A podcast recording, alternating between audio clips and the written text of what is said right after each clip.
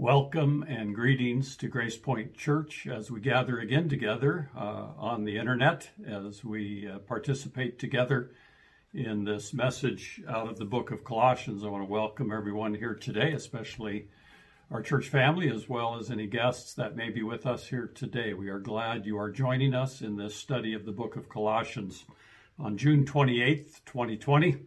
Uh, we are rapidly approaching uh, July, the month of July, and we are still meeting uh, virtually and not uh, in person. And we look forward to the day when we can begin to meet again uh, in person and have in person gatherings. And until that day, we are utilizing uh, this video, and we've taken part of the month of June off with just audio messages. Uh, but we've returned to a video today, and so it's uh, good that we can do this today. Uh, I was thinking this week about uh, searching for treasure, searching for treasure. I remember as a child in grade school, probably probably about the second grade, uh, some friends of mine and myself somehow got the idea that there was treasure buried in the playground of our school. And so every recess and after school, we would dig and dig uh, out in the playground and uh, in search of this treasure. And of course, uh, we never found any treasure, but we sure uh, uh, dug a gigantic hole in the playground, uh, which I think we had to fill in afterwards. But there's this idea that we're looking for something more than who we are and what we have. And there seems to be something missing in life sometimes. Uh, there's a sense that uh, we're not complete, not whole. And there's kind of a hollowness to some of our existence because some of the things we expect will fill us up and give us great satisfaction and significance uh, tend not to do that.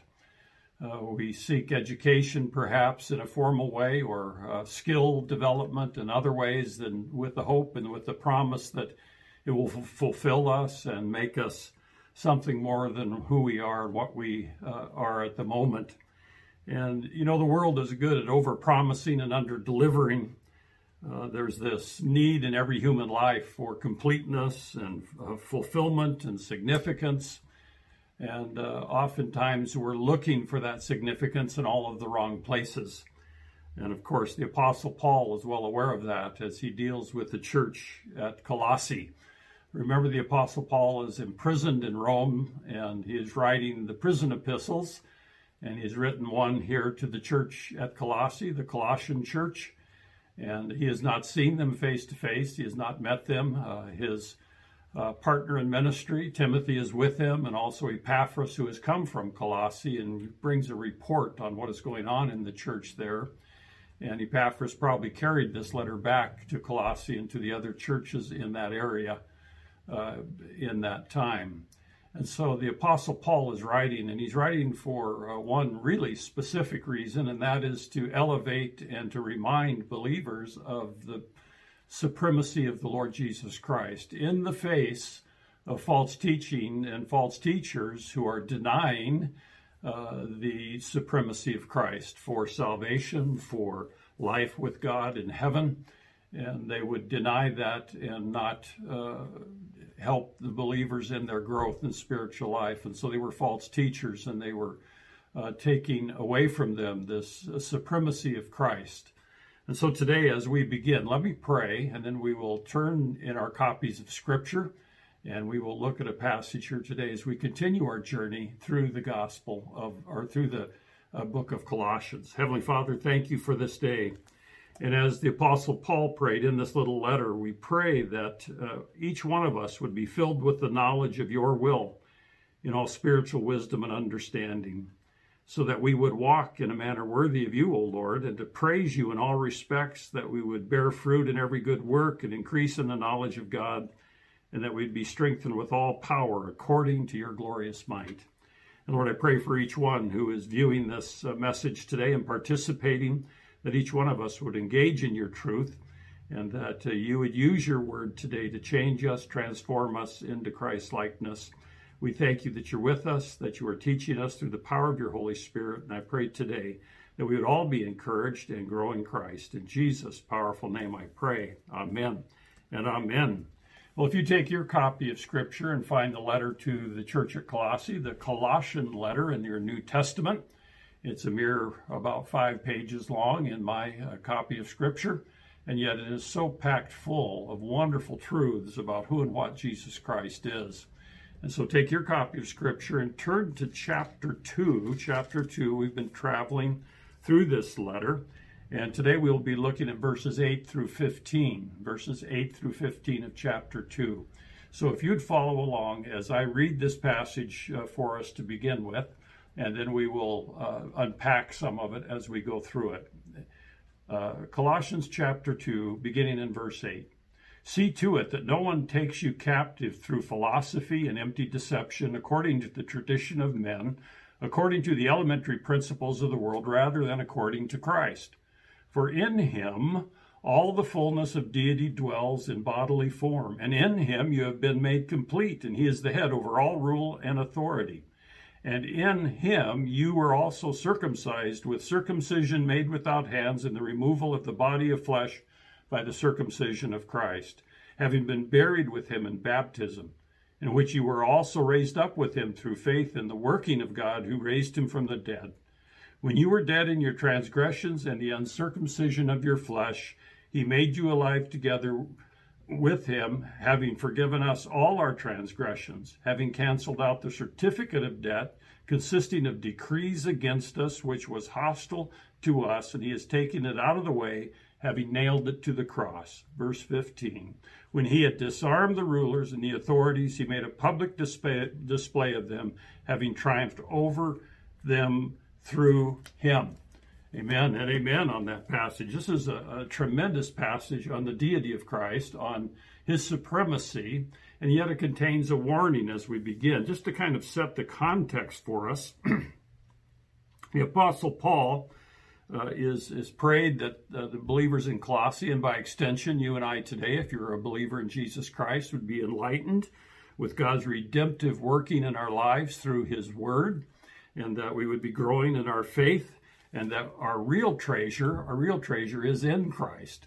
And it's not found anywhere in this world other than in the Lord Jesus Christ as we move through life. Our fulfillment, uh, our completeness, our significance is found in the Lord Jesus Christ. And he gives tremendous arguments and reasons in this short paragraph that we have just read. It is the theological heart of the scripture, beginning in uh, verse 8 of chapter 2 all the way through uh, chapter 3 verse 4 it is really uh, the heart of this of this uh, epistle. Uh, heresy is exposed false teaching is exposed and discussed. And, and the apostle paul brings us theological answers uh, to the basis of christian living the very practical outworking of what some would consider very just amazing teaching about the lord jesus christ he also gives us a foundation for our faith, for the ethical commands that follow in uh, the rest of chapter 3 and 4 uh, in this letter to the Colossians. Uh, if you wanted a broad outline of chapter 2, it could go like this. In verses 1 through 10 of chapter 2, we find our fullness in Christ. In uh, chapter 2, verses 11 through 15, we find our forgiveness in Christ, our fullness, our forgiveness, and finally in verses 16 through 23, our freedom is found in Christ. So if you think of those three words, our fullness, or you could say our completeness, our satisfaction, uh, our forgiveness, and our freedom fullness, forgiveness, and freedom in Christ. And the Apostle Paul is emphasizing this in chapter 2. In our last session together, we began chapter 2. We looked at verses 1 through 7. And uh, it's the beginning of Paul's description of this fullness we can have in the Lord Jesus Christ. And if you were with us, and if you remember, uh, turn back and look at verses 6 and 7. Uh, we won't spend a lot of time here, but just to set the context, remember the Apostle Paul uh, is wanting our hearts to be encouraged, back up in verse 2, that we'd be encouraged in our inner man and inner inner person, and that we would be knit together or connected to one another in love, and then and under we'd have full assurance of our understanding of what Christ has done. But then in verses six and seven, and verse seven, there are four action words that we see there, and these action words are technically participles. Uh, but uh, they are uh, they tell us uh, in verse 7 having been firmly rooted Firmly rooted is the first one, and that is a, a metaphor, a horticultural metaphor or an agricultural metaphor about a plant that's rooted and growing. And then uh, the second one is we are being built up in Christ, and that is an architectural metaphor or picture uh, of a, a, building going up. We are being built up in Christ. The third one is established in your faith, established in your faith, and that is a legal metaphor from the, the, the world of law. And uh, that means that we are being, uh, the truth is being established in us. And then the fourth one is overflowing with gratitude. The verb there, or the participle there is overflowing. What's interesting about those four words is that sets the context for what follows, too, as we continue looking at where our fullness or completeness or our significance comes from uh, in light of the false teaching that attacks the church, not only in the Apostle Paul's day, but in our day as well. But those participles, the first one, firmly rooted, is in the perfect tense, and that signifies that, that this occurred at the moment of your salvation and it has abiding results. Abiding results. And it is a passive verb, passive participle. The next one, built up in Christ, is a present tense participle, and that means continuing action.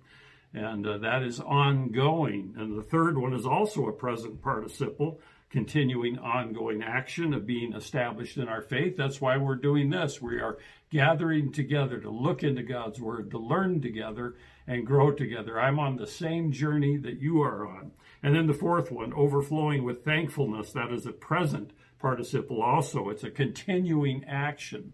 What's interesting about these four action words is the first three are in the passive voice. The passive voice. That means that the action is being applied on the object, us. It's being applied from the outside. So God is doing these things. He is firmly rooting us. He is uh, building us up. He is establishing us in our faith. And it's only the fourth one that's in the active voice, which means that we are acting. The object, uh, we are acting in this. It's a continuing acting. It's our, it's our decision, in other words. And the picture here, overflowing with gratitude, as I said last time, was a picture of a artesian well. You know, the water springing up out of the water, out of the, out of the earth, without a, a man-made mechanical pump pushing it. It just is forced out. And this idea that Christians are people of thankfulness and gratitude, even in the midst of difficulties and struggles. So that takes us to verse 8 and verses 8 and 10 complete this section, but verse 8 is really a warning. Now, if you look at almost any product you buy in the store, there's a warning label. There's always a warning label, and we have become adept at ignoring and filtering out those messages, aren't we? Uh, we, you know, we probably look at many, many different products on our uh, shelves, whether it's uh, chemicals or, cleaning products, whatever it is, and there's always warning labels, and we've become very adept at ignoring those things. And it's estimated that we receive all sorts, thousands and thousands of sound bites a day, and many of those are some kind of a warning label. And we can easily ignore most of those things. We're so adept at that. We're so conditioned to ignoring these things. Uh, but today we need to slow down and heed the warning the Apostle Paul has for us in verse 8. Again, take your copy of Scripture and look at verse 8. And his warning is, is beware, do not be deceived. Beware, do not be deceived, because the danger of false teaching is that it's not so blatant that uh, we immediately recoil from it, but it comes in very subtly because uh, Satan is very subtle in many of his approaches and attacks on believers and uses false teachers in that way. In verse 8, he says, Watch out that you're not taken captive. Look at verse 8 again. See to it that no one takes you captive. You don't want to be captivated. That word means kidnapped. That word means carried away or taken hostage. We don't want to be taken captive. In fact, uh, we value our freedom so much, we really uh, in, as Westerners, rejoice in the fact that we have a lot of freedom and we value it. And we're very independent and, and very strident about that. And so the Apostle Paul is warn, warning us to watch out that we're not taken captive. And what are we not to be taken captive by? Look again at verse 8. That takes you captive through philosophy and empty deception. Watch out that you are not taken captive by hollow, deceptive, or empty, deceptive philosophy. And here he's not condemning Greek philosophy or condemning, all of us have a, a viewpoint of philosophy, but he's talking about the particular issues with these false teachers that they had a love for worldly wisdom and they were teaching that. And of course, we are surrounded by that today. It's the pursuit and the love of worldly wisdom. It's anything that doesn't come from the truth, from God's truth. Uh, empty or hollow here. It has no substance really. It may sound good, it may tickle our ears, but it doesn't have the substance. And so, what are the origins of this type of philosophy that the Apostle Paul is talking about? What are the origins of that? Uh, he said it's according to the traditions of men, according to the traditions of men. And of course, those traditions, we all have traditions in our families, in our churches. And sometimes it's good to analyze those traditions and say, why do we do what we do? Why is that? One commentator on this passage, a classic commentator, William Barclay, wrote this. he said that uh, this human tradition is a product of the human mind and not a message of the Word of God. It's not a message of the Word of God. It's a product of the human mind. So that's one of the origins or the causes of this type of empty, hollow philosophy. It's according to the traditions of men. Secondly, it's according to the elementary principles of the world. Notice that in verse 8, towards the end, rather than according to Christ. Elementary principles of the world. Uh, that word that's used there means uh, you could translate it uh, com- component parts of a series. And think of it like this as sometimes elementary teaching, like the ABCs. We learn our ABCs very young. And it's uh, likely here, though, that he's talking about the elementary powers and cosmic spirits that were used in uh, divining uh, the evil spirits. Paul mentioned spirit beings previously in verse 16 of chapter 1, telling us that uh, God created the spirits, which the false teachers venerated in that sense. And Paul will mention these again in verse 10 of chapter 2 and verse 15, telling us that Christ has defeated these spirit beings. And so they're elementary forces in the world. Paul's warning is clear don't allow yourselves to be kidnapped by empty, deceptive philosophy based on human ideas and defeated spiritual beings. Eugene Peterson uh, translates this phrase. He said, They spread their lies through the empty, tr- empty traditions of human beings and their empty superstitions of spirit beings. And so the Apostle Paul is warning us about these things in verse 8. And then verses 9 and 10 tell us that where these attacks come from. They come from two different fronts. Uh, these false teachers attack us on two f- different fronts. Uh, the, first of all, any false teacher, teaching and teacher will propose that they have a higher knowledge, that there is something lacking in you. And for you to be whole, for you to be significant, you just need to understand and grab hold of something more that is needed, uh, something that an earnest disciple will find completion in. It may be some new knowledge, uh, like these uh, false teachers were saying, that is revealed by a cult leader. Uh, you know, this cult leader will say, "I have this knowledge, and you don't have it. But if you get it, you'll you'll grow and you'll be full fulfilled." It may be ecstatic experiences, which are supposed to usher uh, any individual into a new vistas of insight or it may be legalistic activity which demonstrates sincerity of what you think you believe. But the Apostle Paul addresses all these lies in verses 9 through 10, where he tells us we are full with the one who is the fulfillment of all things. Jesus Christ is completely God, and we are complete in him. We just need to grow. The Christian always grows by nutrition and not by addition. Did you get that? Christians always grow by nutrition, in other words, feeding on the Word of God, and not by addition of some uh, empty philosophy out there. First of all, uh, there were these two attacks. The first attack we see in verse 9, where there's this positive statement, for in him, speaking of Jesus Christ, all the fullness of deity dwells in bodily form. God, Jesus Christ is fully God and fully human, which these false teachers were denying. Uh, they were saying that all matter is evil, therefore, Jesus, if he is truly God, could not have a human body because matter is evil, and that he was just an emanation from God. Uh, but the fullness of, G- of God dwells in Jesus in bodily form. And uh, the present tense of that verb, of lives, is significant. It's not a temporary dwelling, it is permanent, it is eternally past uh, uh, and eternally future. Jesus Christ is always God, as he stated in chapter 1, verse 19. Uh, the Apostle Paul is arguing against this idea that the fullness of God dwells anywhere else. All the fullness in life, the completeness in life, is sourced in Jesus Christ, Christ alone. At the incarnation, when Jesus Christ uh, came to earth as a babe in a manger, the second person of the Trinity assumed humanity and is forever the God man. He is the eternal God man.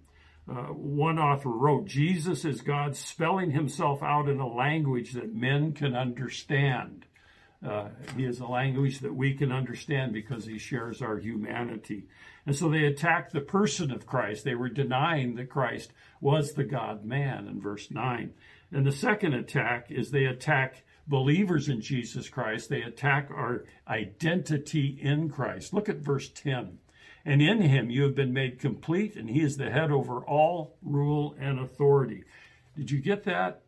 If you're a believer in the Lord Jesus Christ, you are complete in him. Now, you may not feel complete, you may not look complete, but the Bible declares this truth that you are complete in Christ. How can that be? Because you have been made complete by Him. He is the one, He is the fullness.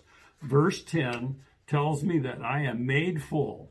There is nothing lacking in my spiritual life in Jesus Christ because of this, because He is the head over all rule and authority. He is all powerful. And so, if our lives are not centered around the Lord Jesus Christ, it is tempting and easy to fall into some type of idolatry, whatever that may be. And so, we have this warning in verse 8, and then the follow up of our fullness.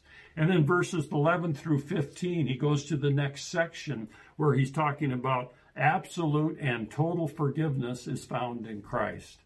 Now, none of us are perfect. The Bible says, For all have sinned and fallen short of the glory of God and we can't work our way to forgiveness. It is a gift. Grace and mercy are given to us in the Lord Jesus Christ. And he uses in verses 11 through 13a uh, two pictures of what it means to be spiritually full. Two metaphors. We're familiar with the words, but he's not talking about physical things. He's talking about our spiritual position and the fact of the reason why we can have forgiveness in Christ.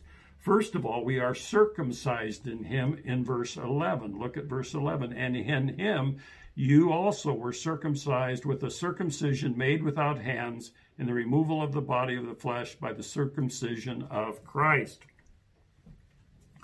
So when our Lord Jesus Christ, when he was crucified, he took on the sin of the world. Remember that? He redeemed us by taking on the sin of the world and it was removed. At that point, he, it's called the circumcision of the heart, what Jesus Christ has done for us.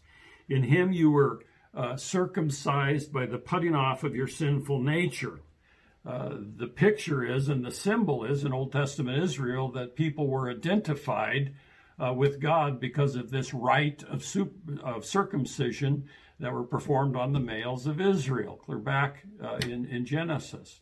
And yet he's talking here about what the real importance of that is, is not the rite, but is what God has done for us. It's a symbol of the fallen nature, the flesh within us.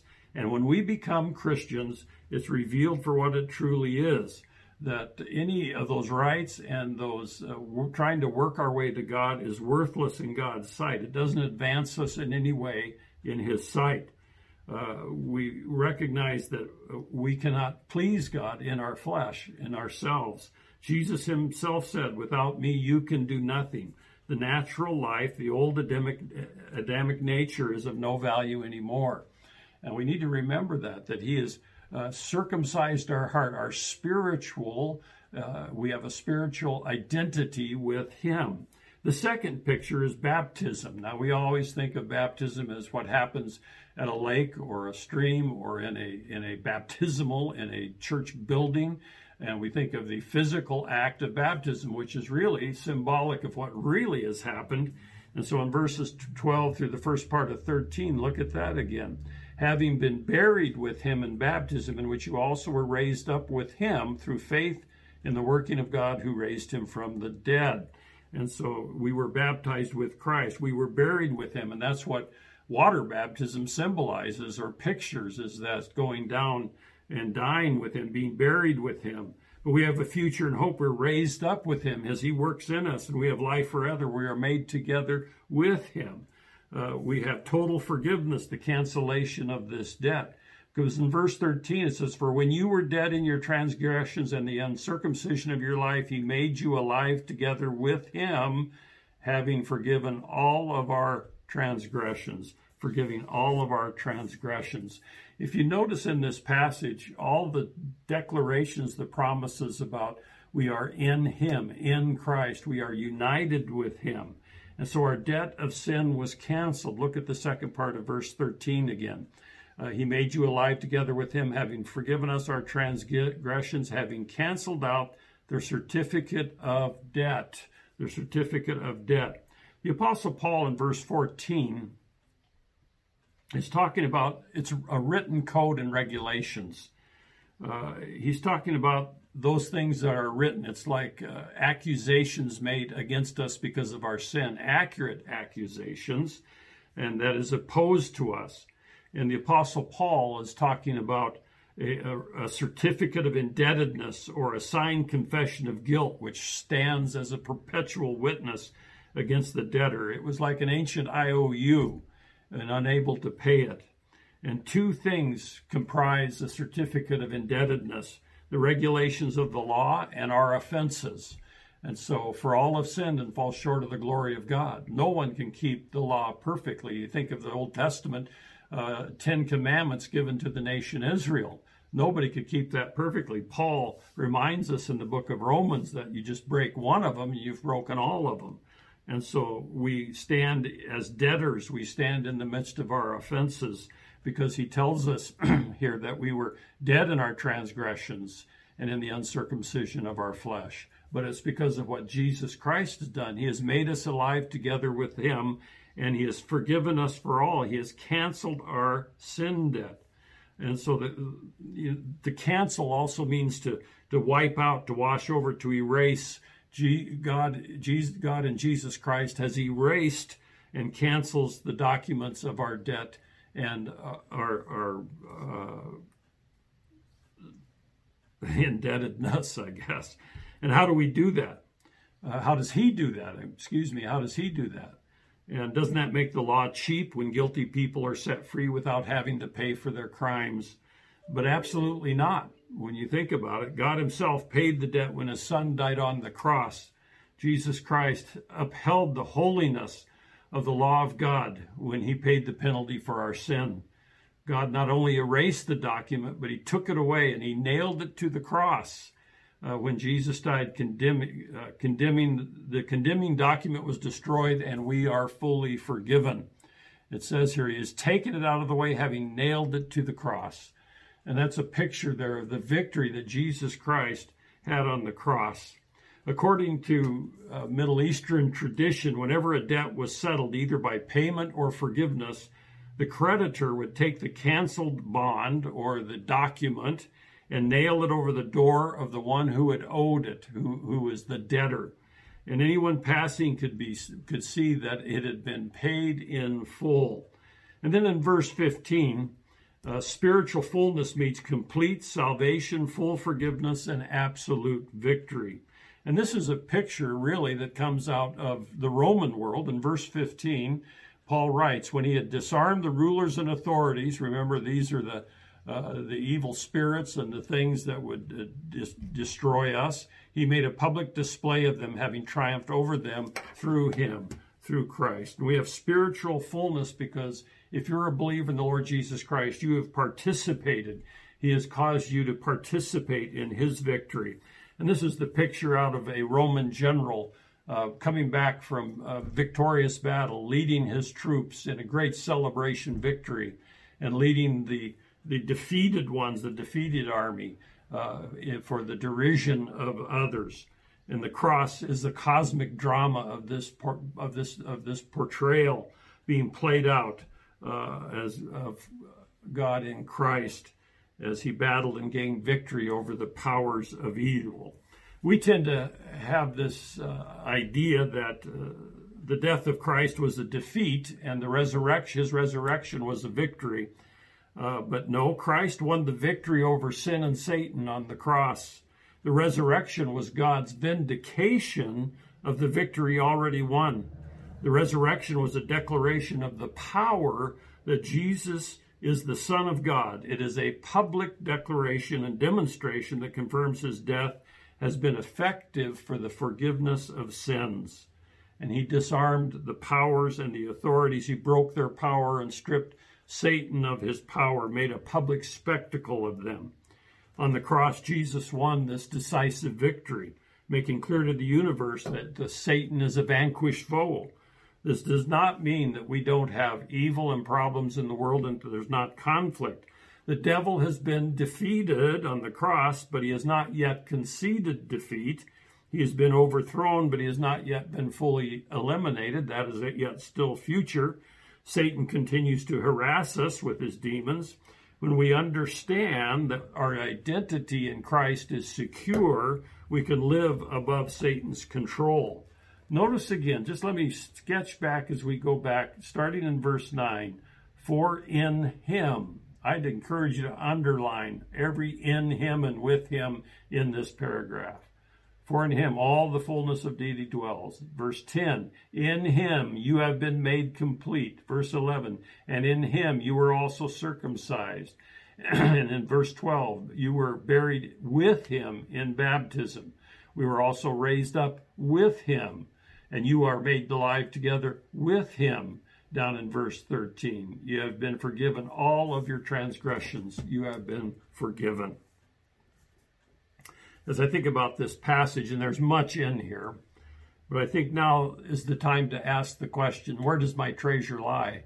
Where does my completeness, where do I find completeness, wholeness, and significance?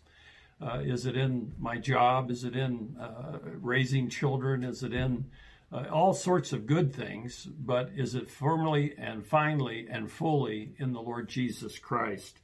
You have to ask yourself if there are other things attempting to take the place of Christ at some of the deepest levels of your life, whether something else would make you obey it, uh, whether uh, people, perhaps uh, others, are trying to frighten you into serving other things uh, or claim advantages that are more quickly available to you if you learn to walk a different way. Uh, but yet, we are called to follow the Lord Jesus Christ because there are all sorts of voices out there that are captivating, that can delude us, that can reduce our joy or remove our joy from the Lord Jesus Christ. And I invite you today to face those things, deny them, draw near to Jesus Christ, and give Him the preeminence the, uh, of all things in your life. And of course, if you're not a believer here today, uh, you're not in Him.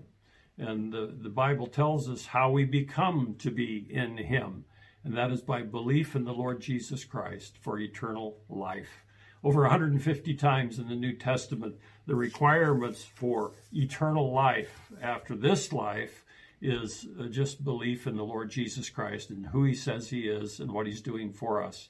For God so loves you that he gave his only Son, that whosoever believes in him will not perish but have everlasting life.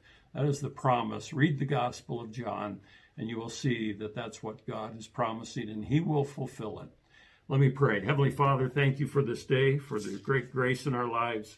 Thank you for the fact that you are carrying out your plan. Thank you for the wonderful truths of all that you've done there in the passage that we have just looked at. We praise you for your goodness and the peace you give us. Amen and amen. Let me send you out into your week with this uh, benediction. Remember, it's a blessing to you for your days ahead as this week out of First Thessalonians towards the end, where the Apostle Paul writes these things. Now may the God of peace himself sanctify you entirely, and may, may your spirit and soul and body be preserved complete without blame at the coming of our Lord Jesus Christ. Faithful is he who calls you, and he also will bring it to pass. Amen and amen. Have a great week, and we'll see you next time.